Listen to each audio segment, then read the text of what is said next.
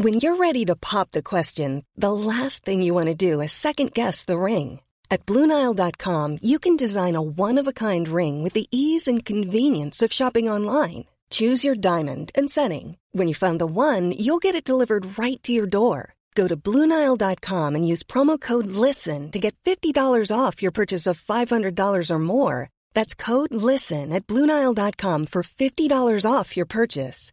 Bluenile.com code LISTEN. When your skin feels nourished and glows, you radiate confidence. Osea makes giving your skin a glow up easy with their clean, clinically proven Mega Moisture Duo. This seaweed powered duo features two of Osea's best sellers, Undaria Algae Body Oil and Undaria Collagen Body Lotion. Glow from the inside out. Get 10% off your first order with code GLOW at OseaMalibu.com. That's O S E A Malibu.com code GLOW.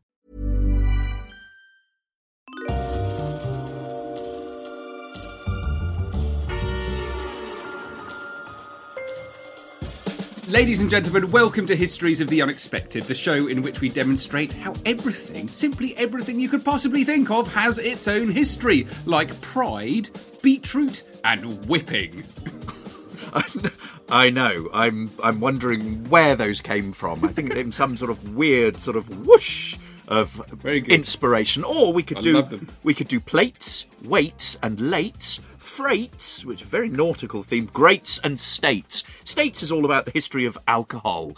You know, for example, Mm. ooh, I was in a right state uh, the other evening. However, this is to digress as ever. Were you going to come in there with something, Sam Samuel I was just going to say, we, it's it's emotional states, isn't it? Or um, ooh, yeah, temporal Ooh, states. like- It could be also. Oh, I think we should do states in a kind of like random way. Do we have to do? do we have to agree on a definition of states, or can we just, you know, just ramble?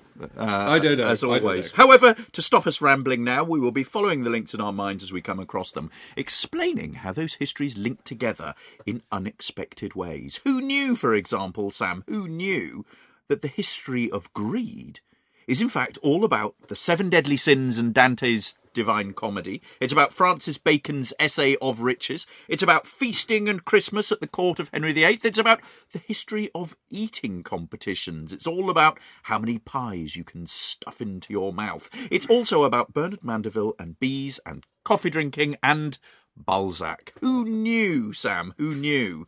Or that the history of anxiety is in fact all about phobias and anxious masculinity, 17th century patriarchy, separation anxiety. Freud and the London Foundling Hospital is about Elizabeth I and the famous tied letter to Mary I, replete, as you told us, with manuscript hatchings. It's about the Cold War and anxiety about the economy. It's about werewolves and sharks and so much more. Mm, fascinating stuff. Uh, you're probably wondering who is doing this introducing. Let me say of my fellow presenter that if history was a potential jam, yes, not not an actual jam, but a potential jam, you've got to bear with me here. So perhaps a plate of yummy strawberries, lovingly plucked from the past by the hands of historical researchers, but missing one crucial ingredient: sugar. This man would be the man who would charter a ship. He would sail to the West Indies and return with a cargo full of sugar. No doubt having fought tooth and nail to release all the slaves working on the sugar plantations. He is the benevolent creator of historical jam itself. He is Professor Extraordinaire of Early Modern British History at Plymouth University. It's James Daybell. Hello, everyone. Uh, you may well be wondering who is that unattributed voice so ably helping me co pilot these episodes? Well, let's just say that if he were a jam related historian, he'd only be the historical equivalent, not the actual person, but the historical equivalent of the Reverend Archibald Charteris, who everyone knows in 1887 founded the British concept of women's guilds in the Church of Scotland, which of course spawned the Women's Institute, that bastion of jam making around the world. So sweet, fruity, and long lasting are his historical endeavours. So adept and thrifty is he at preserving the past. Yes, you've guessed it.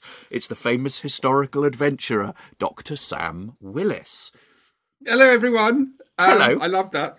Brilliant. Um, Jam, jam, jam. We're doing jam.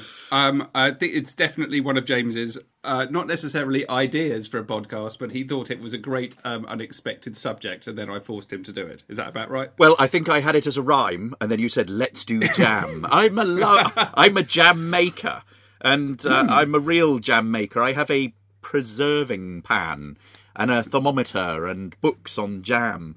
I have jam jars in cupboards around the kitchen. I collect such things. I had a wonderful chat years ago with the brilliant uh, Victorian historian Eileen Yeo about jam making, and she offered me all her jam jars after our conversation. It was very kind indeed. Nice. I'd like to see that collection of jam jars. I'll show you it. They're in little boxes uh, in my kitchen. We could. I, I mean, I bet I didn't think about this when I was doing my research into the history of jam, but I bet there's a really interesting material culture of jam making. Oh, there certainly is. Oh my God! You know, yes. What, what are the what are the jam jars like? Are they like a standard jar with a screwy lid? Oh, Sam, you want to tell me about jam? Tell you about jam jars? Well, they're just standard jam jars. Uh, bought from Lakeland, uh, many Oh, of them, and they come in two sizes. One is quite big, uh, and of course, it has a gingham top. Uh, you know, as all good Yeah, jam yeah. makers do, and then it ha- I have little labels you can pop on, and and little um, little dis wax discs that you put on the surface of the jam, and I have a I have a thermometer, and as I said, a preserving pan, and I even have a contraption that allows you to make jelly. So it's a li- little tripod that you put up, and there's a muslin gauze that goes in, and you strain the fruit through there so that you remove any of the pips and the sort of seeds and all of those sorts of things. So I'm very adept at it. And then, of course, there's jam making recipes, and they have a fascinating history. And you can go all the way back to the 17th century uh, with these, and you can have a look at jam making recipes in 16th and 17th century receipt books. And in fact, I have one here from the Clark Library, uh, which is about preserving strawberries. To preserve strawberries, to a quart of scarlet strawberries and a pint of currant juice, you must put a pound of loaf sugar, bruise the strawberries well in a pan, then add the currant juice and the sugar, set it over a charcoal fire, and let it boil gently till it jellies. Then put it into pots for use. Any strawberries will do, but not so well. Mm, that's from that's dated from the second half of the 17th century, the 1660s, and it comes from a recipe book connected to the Hornyold family. Hmm. Clark That's manuscript, Clark manuscript two zero one two dot Hmm. zero one one. Should you be so, should you be so minded to look that up? You Google it up on the internet. Clark have a brilliant uh, online digital collection. Uh, It kind of highlights the two fundamental points about jam making, which are um, have, have huge historical implications. One is you need some fruit, and that fruit is not necessarily native to the United Kingdom. I'm obviously talking about British jam making here, but obviously the principle applies. You can make jams from all sorts of exotic fruit. So that exotic fruit has to have either been imported or at some point in its life, um, some little examples or seeds or whatever have come across and they've been planted. So it's all to do with uh, exploring and um, maritime contacts and things like that. And oft- often. Um, very much linked with imperialism and overseas colonies, particularly so with the sugar.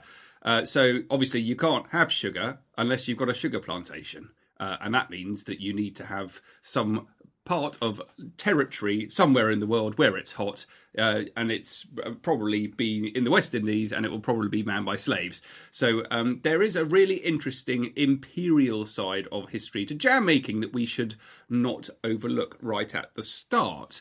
Uh, I as James and I both live in the West Country, the first thing I actually thought about, having having considered the imperial history of jam making, uh, was cream teas. And cream teas have a really interesting history. So a cream tea, uh, for those of you who maybe you're listening in America and don't know what a cream tea is, or or France, you, you have a scone, which is James. Could you you're probably better at me than me at describing what a scone is? It's it's like a small cake. like a like a small round cake. Yes, probably about two to three inches in diameter, and it's made of flour. And I'm I'm reeling here. My my daughters make scones all the time, and I'm not really. So it's it's flour, sifted flour, and it's butter and and eggs. Okay, and it then is you can a, put um, fruit yeah. in it. Yes. Yes, it is raisins or no raisins uh, or other types of fruit, but it is a craft upon which you put your clotted cream and jam, and then you put it in your mouth, and it's completely delicious with a nice cup of tea. Uh, it is a West Country tradition. There's a bit of a row about whether you put your uh, uh, cream on first or jam on first, according to whether you're Cornish or or from Devon. Anyway, very much from the southwest. The scones themselves, interestingly, are of Scottish origin. And there is an interesting history to to cream teas. It's all to do with the late Victorian period and the rise of domestic tourism. So people coming down to the southwest, probably on trains. Uh, after the whole train system was built, and also the, the rise of roads and motor cars and things like that. Um, the first known modern day usage of the cream tea wasn't until 1931, even though people suspect there have been cream teas eaten before, as I say, going back to the Victorian period. But there's a wonderful uh, description from a chap called Frank Goodmays, and he's writing in a newspaper called The Cornishman about his experience of a cream tea. There is too much blatant profiteering going on. Visitors are being frightened away. For an alleged Cornish cream tea consisting of bread and butter, a splashing of cream and jam, and two anemic rolls, I was charged one shilling and sixpence. For a meagre dinner at a farmhouse, three shillings and sixpence. Cup of coffee, sixpence. A plate of cold beef, one shilling and ninepence. And so the wretched tale goes on. Can one wonder that those who cater for our holiday happiness are having a thin time? You can get better and cheaper on the continent. It's me for Switzerland next year. In today's money, the one shilling and sixpence cream tea would cost around three pounds fifty. You won't find money cream teas being sold for that price today. So there you are. That's a fabulous little story about uh, the history of cream teas and how it is really not, um, you know, uh, it wasn't necessarily all all good stuff. There is an even earlier history here, and this comes from Tavistock in the West Country. And it's all to do with a uh, recovering from a Viking raid on Tavistock in the 11th century. Um, the, the, the, the abbey was actually raided in 997, and then the task of rebuilding was left to the Earl of Devon. Really interesting chap called Ordwulf.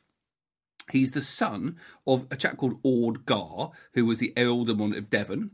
Uh, his sister was Queen Aelfrith, I love these names, and she was third wife of King Edgar the Peaceful and mother of King Ethelred the Unready.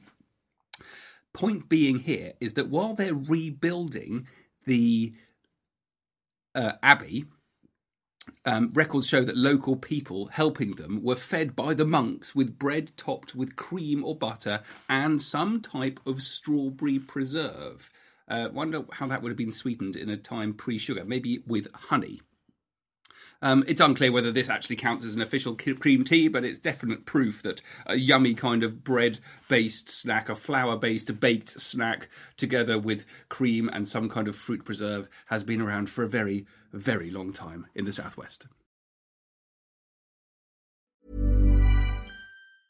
If you thought the only way to get a more defined jawline with natural looking results was through surgery, think again. Juvederm Volux XC is a non surgical injectable gel filler that improves moderate to severe loss of jawline definition and can help you achieve natural looking results with little downtime. Even better, this improved definition lasts up to one year with optimal treatment. No maintenance required. Improve jawline definition for a smooth, sculpted look with Juvederm Volux XC. For important safety information and to find a licensed specialist, visit juvederm.com. That's J U V E D E R M.com. Not for people with severe allergic reactions, allergies to lidocaine, or the proteins used in Juvederm. Common side effects include injection site redness, swelling, pain, tenderness, firmness, lumps, bumps, bruising, discoloration, or itching. There's a risk of unintentional injection into a blood vessel, which can cause vision abnormalities, blindness, stroke, temporary scabs, or scarring. Talk to a licensed specialist to find out if it's right for you. This Mother's Day, celebrate the extraordinary women in your life with a heartfelt gift from Blue Nile.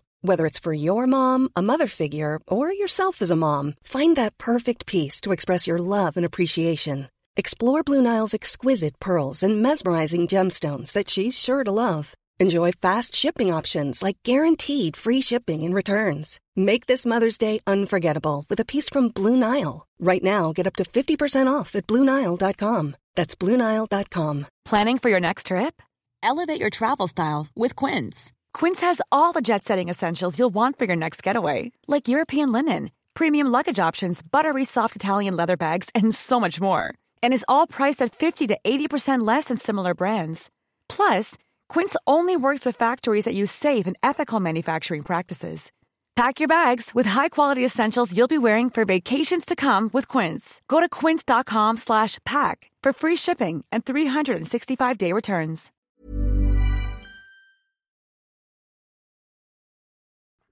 Dare I say it, I'm a bit of a radical on the cream tea front. Uh, I know there's this sort of big debate between the Cornish and the and Devonians about whether you put the jam or the clotted cream on first. For me, it's in fact butter first, then jam, then clotted cream as a sort of little creamy hat mm-hmm. on top. So I, I'm probably going to be kicked out of Devon now for for such a philistine way of eating cream teas. However, I'm going to take us in a different direction. I'm going to take us to World War II and to the Women's Institute, the WI, made famous uh, recently by that brilliant situation comedy, Jam and Jerusalem, and more about Jam and Jerusalem later on. So during World War II, when rationing was there, people needed to get involved in preserving and doing things like that. And so this is when the WI come in. The WI was founded, as I said earlier on, by uh, the Reverend. Now, who, do, who did I say you were, Sam, at the beginning? The Reverend Archibald Charteris in 1887 founded the British concept of the Women's Guilds in the Church of Scotland, which then, towards the end of the century and into the 20th century, led to the foundation around the world and in Canada uh, and in Britain of the Women's Institute. And the Women's Institute in Britain was founded in 1915 in the Isle of Anglesey in Wales, and the idea had come over from Canada. Now, with the outbreak of the Second World War, of course, you know, in 1939, the WI was very involved in day to day life, and apparently there were WI institutes in about five and a half thousand villages around the country, and they were involved in all sorts of things to do with the war effort. They were involved, firstly, in looking after evacuees. They were involved in when the children came out of the towns into the countrysides, rural areas, they were involved in making sure that they were billeted with people living in those in houses in, in the area. They were involved in raising money for committees during this period for various sort of campaigns in the National Savings Scheme. They were also involved in operating market stalls, so making sure that local produce was getting uh, to people to eat from the sort of local farms and from uh, various sort of agricultural um, workers. They, of course, were involved in knitting, so there was a big knitting campaign, and apparently they produced more than 150,000 different knitted items. And there are all sorts of demonstrations of how to knit. So this was all part of the war effort. They were also involved in growing vegetables, so part of that sort of Dig for Victory campaign. And importantly, they were involved in jam making. And this was probably the thing that they are most famous for. And they're known as for Jam and Jerusalem. And during the Second World War, when Jam and Jerusalem in terms of singing.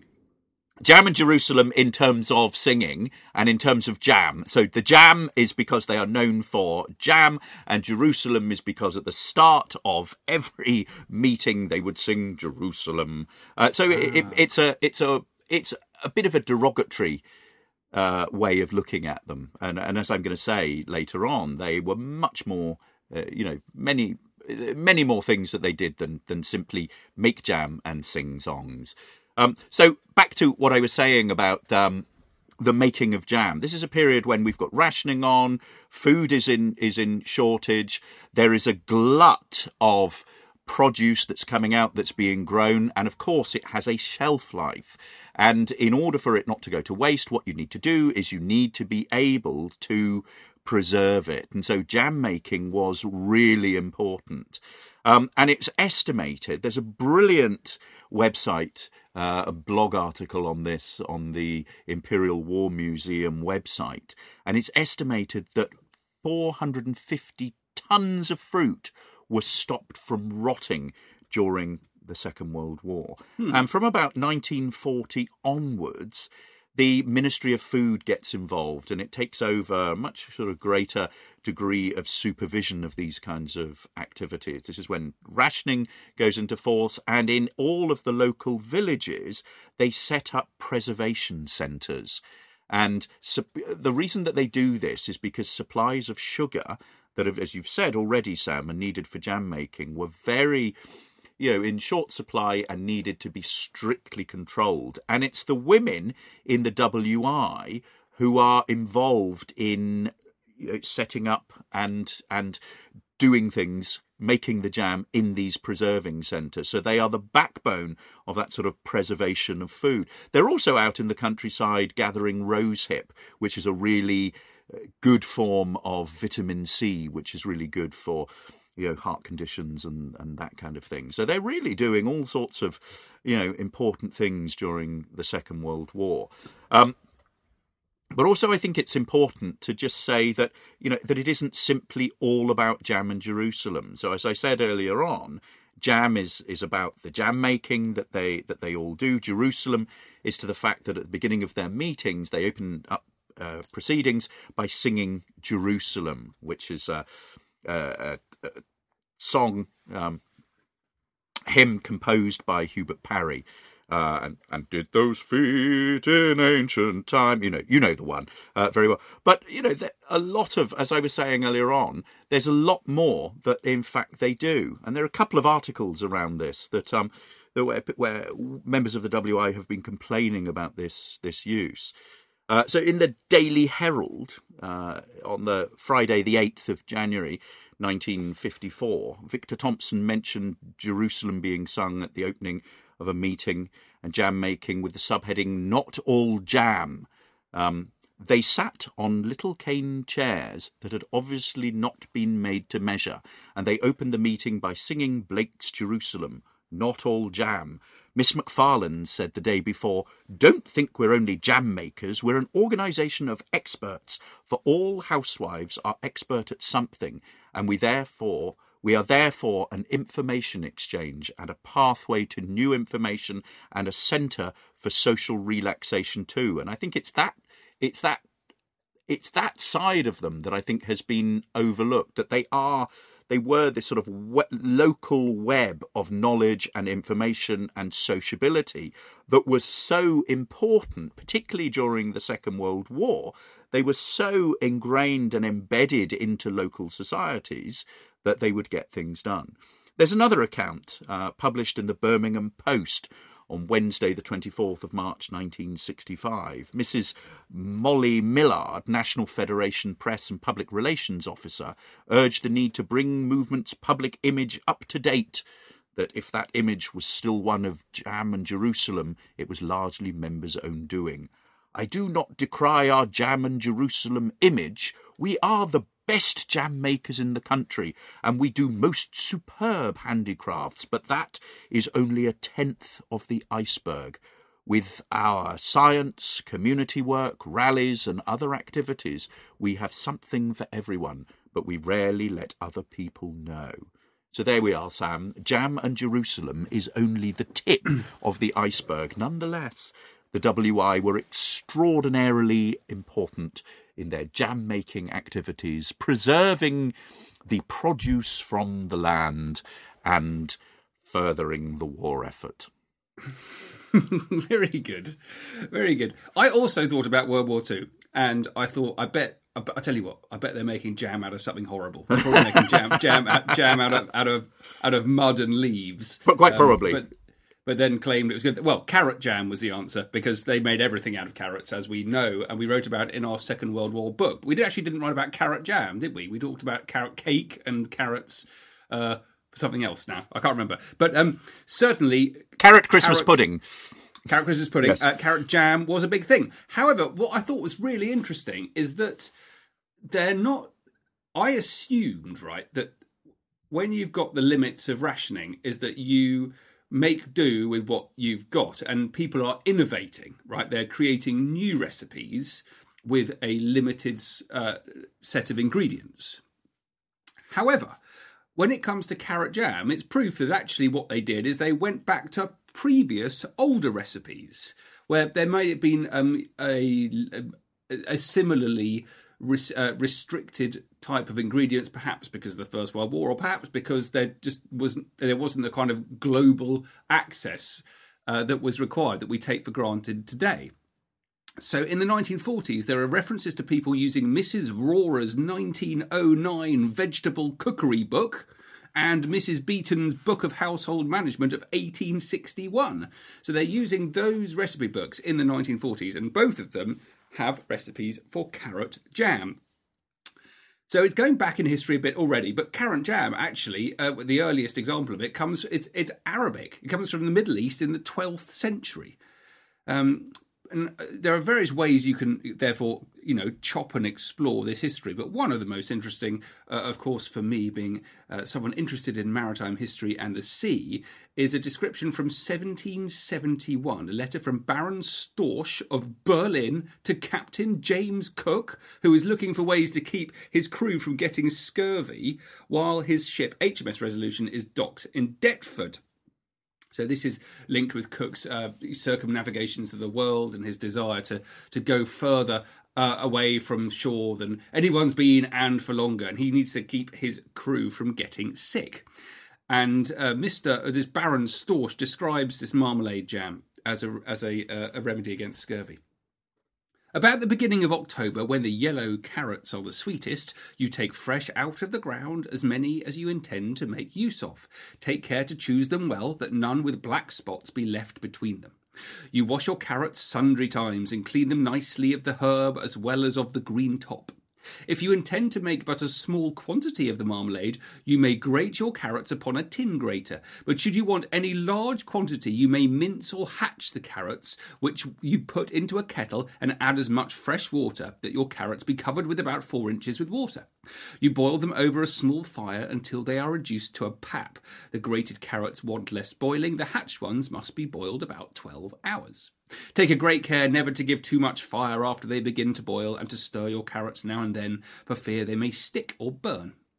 When your carrots are boiled enough, you strain them well through a clean linen and press the felt well, that all the juice may come out. The dregs are a good food for hogs, geese, and ducks. You put the filtrated juice of carrots into another kettle and boil it again over a small fire until it gets thickness of a fluid honey. At this last boiling, you must take great care by constant stirring and by small firing to prevent it sticking to the kettle and burning, which will give to your marmalade a bitter and disagreeable taste.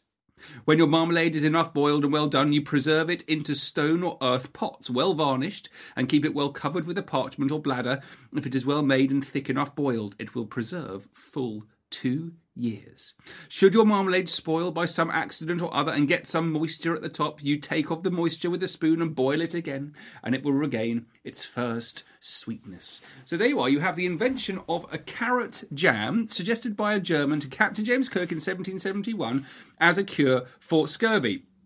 However, Cook, he obviously tries this and he later describes carrot jam as entirely ineffective. so it doesn't work at all. But that's not surprising because carrots, uh, as we all know, don't contain much vitamin C, or they certainly contain less than citrus fruits. So uh, if you're if you're, you're you're struggling with scurvy, don't have carrots. Have a nice orange. Oh, lovely, Sam. It's making me feel like I need to go and do some cooking uh, now, listening to all of this. Now, I want to take us back very briefly to World War II and to think again about the materiality, so the material culture of jam making. And there are a couple of things that I want to draw your attention to. One is the Dig for Victory leaflet number 10 jam and jelly making. Not only were the WI up to jam making activities during this period, but also there was a whole production of really useful little pamphlets that told people how to cook in particular ways. Those recipes about carrot jam and the other carrot related recipes that you were talking about, Sam, again come from one of these Dig for Victory leaflets that we talked about in our book on World War II. But this one, this jam for Dig for Victory leaflet number 10, has all sorts of information in it about jam. The, the fruit must be fresh. It's best just ripe. Jam from overripe fruit may not set well, and it goes through you know, talking about pectin, which is the, the ingredient, the agent that makes the jam set. It talks about how to sterilize things. It talks about you know, using sugar, all sorts of things like that, how to remove pips and all that sort of thing. The other thing that I want to talk about very briefly uh, it's not only the recipes themselves, but it's something that we started to talk about at the very beginning, Sam, when I was talking about jam jars. Because it's fine having a huge glut of produce that you need to preserve. It's fine having a band of people who will produce the jam for you in a very organised way in the preserving centres. But what you need is receptacles to put the jam into. And there were efforts to try and get hold of as many jam jars as was humanly possible, even when the war was over, because in the 1950s, some years after the war, there was still a glut of fruit, and there survive a number of posters produced at the time asking for jam jars. There's one that I have here from the 1950s that says, Help preserve the jam ration. Empty jars wanted. Have them ready for house to house collection or take them to the nearest collection depot. Only jars marked FMF are wanted. That first F is a backwards F. So there we are, Sam, the material culture of jam making. And you talked about Acton and uh, Eliza Acton and Mrs. Beeton and their cookbooks. And I think th- those are some of the first cookbooks that really invented English cooking. And it's not only the jam recipes that come out for them, but it's also where we find the recipe for a jam roly poly. So, a jam roly poly, for those of you who don't know it, is basically something that is very stodgy and very sweet. It's a form of, of pudding that's made out of suet and you put the you, you, you roll it out and then what you do is you put a little layer of jam in it roll it up and then you steam it and one of the first examples of this comes from Eliza Acton's Modern Cookery for Private Families. And then it is it's picked up uh, later on by Mrs. Beeton. And I have I have a copy of Mrs. Beeton's, uh, a sort of facsimile copy of Mrs. Beeton's cookery manual, which uh, which is a brilliant book, absolutely brilliant book. Every every household should have one. Uh, and it was first printed in 1861. And it's it's sort of like a sort of little encyclopedia, Mrs. Beeton's book of household management. And recipe 1291 is for roly poly jam pudding. And the ingredients are three quarters of a pound of suet crust. Uh, you can find that in recipe number 1215. Uh, three quarters of a pound of any kind of jam, mode. Make a nice light suet crust by recipe number 1215 and roll it out to the thickness of about half an inch. Spread the jam equally over it, leaving a small margin of paste without any where the pudding joins. Roll it up, fasten the ends securely, and tie it in a floured cloth. Put the pudding into boiling water and boil for two hours. Mincemeat or marmalade may be substituted for the jam, but not in our episode, since this is all about jam, and makes excellent puddings. Average cost ninepence, sufficient for five or six persons. Seasonable, suitable for winter puddings when fresh fruit is not obtainable. And we can see the jam roly poly in recipes by Jamie Oliver and Nigella Lawson and other people like that to this very day. I imagine, uh, I imagine as a schoolboy, Sam, you ate this. I suspect I did. I suspect you did. I, I suspect I, I liked it. I like anything with jam in it. Yes, I like jam. What's your favourite jam? Uh, Ah, got you. Damson. Ooh, damson. I quite like strawberry jam, but I also like fig jam. I sampled excellent Italian fig jam several years ago, and I simply can't get enough of it nowadays. Bon Maman do a very good variety of it, I must admit, in your local supermarket. Good. I'm just going to end with a slightly sad story. Um, I quite like it though. This is about something called Grapelade. It's, it's a really weird word. So it's grape with L A D on the end. So it's it's like marmalade but with grape at the front. Grapelade, and it's um, to do with the the history of jam making in America. And there's this horticulturist, a chap called Ephraim Wales Bull. What a brilliant name. He invented a, a, a, ty- a new type of grape, a wild red grapevine that would grow in his hometown of Concord, Massachusetts. But he did so at a time before you could patent and protect new plant varieties, which is something that I'd never considered before. But you know, here are people inventing inventing new plants, really, but you can't protect it. And what happens is that he he dies a poor man, having created this this uh, grape variety which grows brilliantly and it's super delicious. And what happened was that after he died, loads of other people made a huge success out of the Concord grape. Particularly one chap who was a dentist and a clergyman, Dr. Thomas Welch, and he created something called unfermented wine and he gave that to his congregation. So this is all to do with temperance, temperance movement. So it's non-alcoholic wine, essentially grape juice. They become rich because of this, and then they start making jam with the Concord grape. So this is the, the same family, Dr. Welch's family, making jam with the Concord grape, and they do it in 1918, and it's loved so much that uh, uh, the U.S. Army buy uh, all of it basically, and it's uh, all to do with the U.S. Army in the First World War. It becomes part of soldiers' rations. They like it so much that when they come back from the war, they're all demanding more of this Grapelade. It becomes uh, huge, like ridiculously, hugely, hugely popular, and the Welch family become immensely wealthy. But let's just go back to the horticulturalist Ephraim Wells Bull. He was the guy who invented this red grape variety, and uh, he died a poor man. But it says on his gravestone that Ephraim Wells Bull was the originator of the Concord grape. He sowed, others reaped. Oh.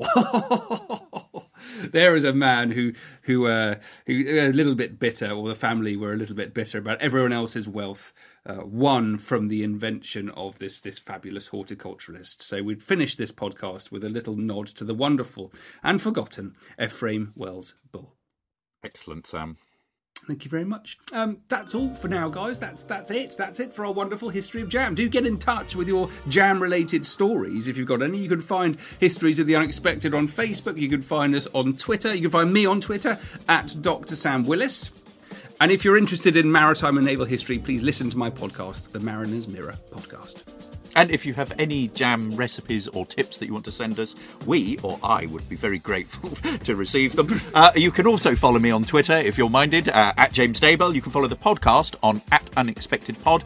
We are also all over social media. We are on Instagram. We are on Facebook. We are also uh, lucky enough to have a Patreon page. So if you have any any sort of spare little pennies in your pockets, uh, we very gratefully receive them to help keep going this excellent podcast that we do on a weekly basis, Sam Willis.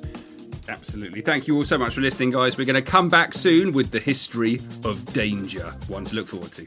Oh, very, that now that is something to that is something to cherish. Bye, guys. Bye bye bye.